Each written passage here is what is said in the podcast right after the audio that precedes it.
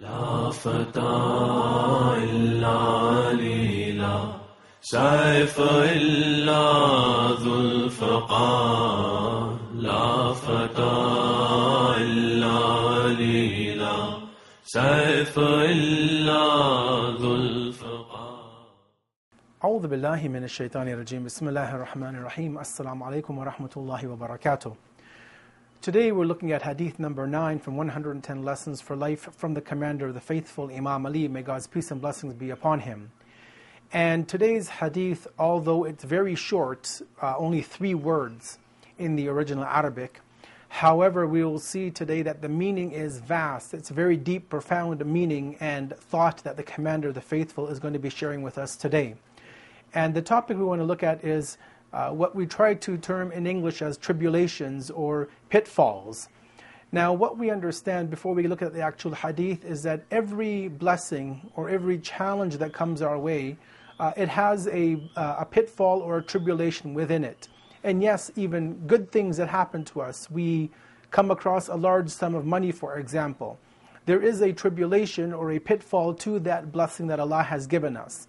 And what we want to look at today is this tradition from the Commander of the Faithful where he addresses this. And we'll see how these scholars have uh, interpreted and given the explanation of this particular tradition.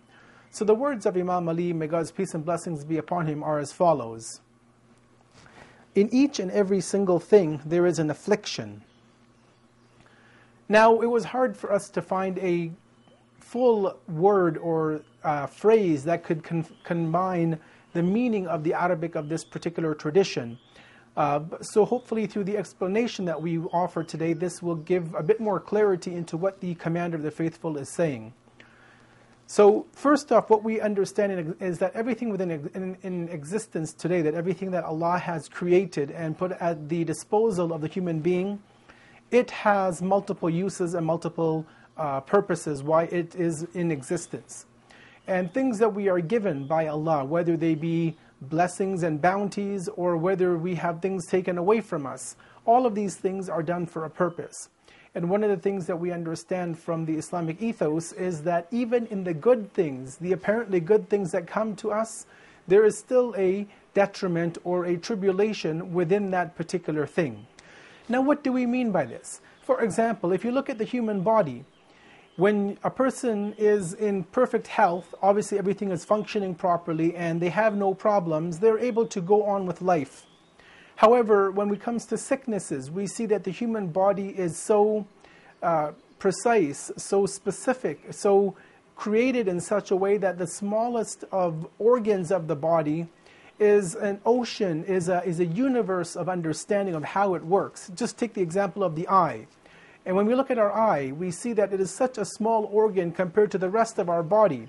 However, it is so uh, uniquely created that I don't think there's one particular uh, uh, science in medicine that can refer and to uh, and cure the eye or, or understand every component of the eye. But probably there are multiple sciences, multiple disciplines that doctors have to study to understand something as small, physically small as the eye. And we know that if the smallest of pieces of particles of dust or dirt go into the eye, how much trouble we have. And so we see that even the eye, that there are so many tribulations and, and challenges that can come about from this one small organ. But what do we get as an understanding from this particular hadith where the Imam says that in each and every single thing there is an affliction? One of the things that we understand is that in everything that we are given, from Allah, there is a negative aspect of it. So, for example, negative in the sense not that it's a bad, but that we have to deal with that positive blessing in a specific way. So, for example, if a person has um, large sums of wealth, he's a very affluent, rich individual. Well, the afat or the tribulation, the calamity which comes upon him is now he needs to protect that wealth. He needs to safeguard it. He has to put it in the right investment portfolios. He has to ensure that the wealth grows, that it, it, it continues to multiply.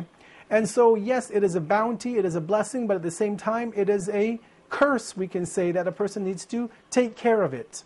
And this can go with anything basically within our lives, that any good thing that we get, there is always uh, other there is always a downside to that thing and how we need to maintain and protect and preserve it in order for us to actually benefit and use it in our day-to-day life in this particular tradition although we're only looking at three words of this tradition but as the scholar mentions when he offers commentary of this hadith he says that the tradition is much longer than what we present and he states that the commander of the faithful then goes on after these three words to list 30 different things, 30 different bounties or blessings which can be given to us by Allah.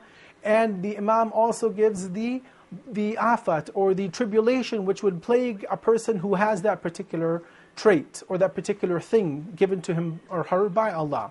Let us look at just four of the things that are mentioned within the commentary of this hadith. The first thing the Imam mentions is when a person has wara'ah, which is a level higher than taqwa, that is the consciousness of Allah, then he says the afat or the tribulation that goes along with that trait of having consciousness and even closer proximity to Allah is that a person will not be happy or content in life. Meaning that when you're reaching the stage of wara'ah, you are hopefully trying to cut off yourself from the transient material world, only sufficing with the minimum requirements of a believer to lead one's life in this transient world. And therefore, a person with this trait, although it is a noble trait, however, if it is not cultivated correctly and successfully, then he will always see that he is not uh, at ease or in comfort because he is tr- making do with the, the, you know, the most minimal of possessions of this world. So with a trait of a good trait comes that challenge of having to balance it uh, with, with another trait within the moral teachings of Islam. The Imam then mentions a second trait of having power, strength, a person who is very muscular and strong. And he says that with that positive trait comes the negative trait or the possibility of a person considering other people around him as being weak, as being insignificant, as being, you know, um, people whom he can push around and boss and, and, and just, uh, uh, you know, cause trouble for them. Again, if he doesn't use his energies, his strength in the correct way, then the, the afat, the tribulation of that, of that ability, that strength he has been given by Allah is that he may actually use it to oppress other people. So again, a positive trait which is there, and the pitfall of not using it and not cultivating one's inner self to actually benefit from that particular trait. The third thing the Imam mentions is that tribulation of the religion is the following of one, one's lower desires. And what he means is that if a person is being committed to the religion, but again is not committed in terms of his intellectual and the spiritual portion, he's just following religion, let's say blindly, thinking that he's on the path of salvation, then he or she runs the risk of following their lower desires because they do not have a correct understanding of the faith that they are following.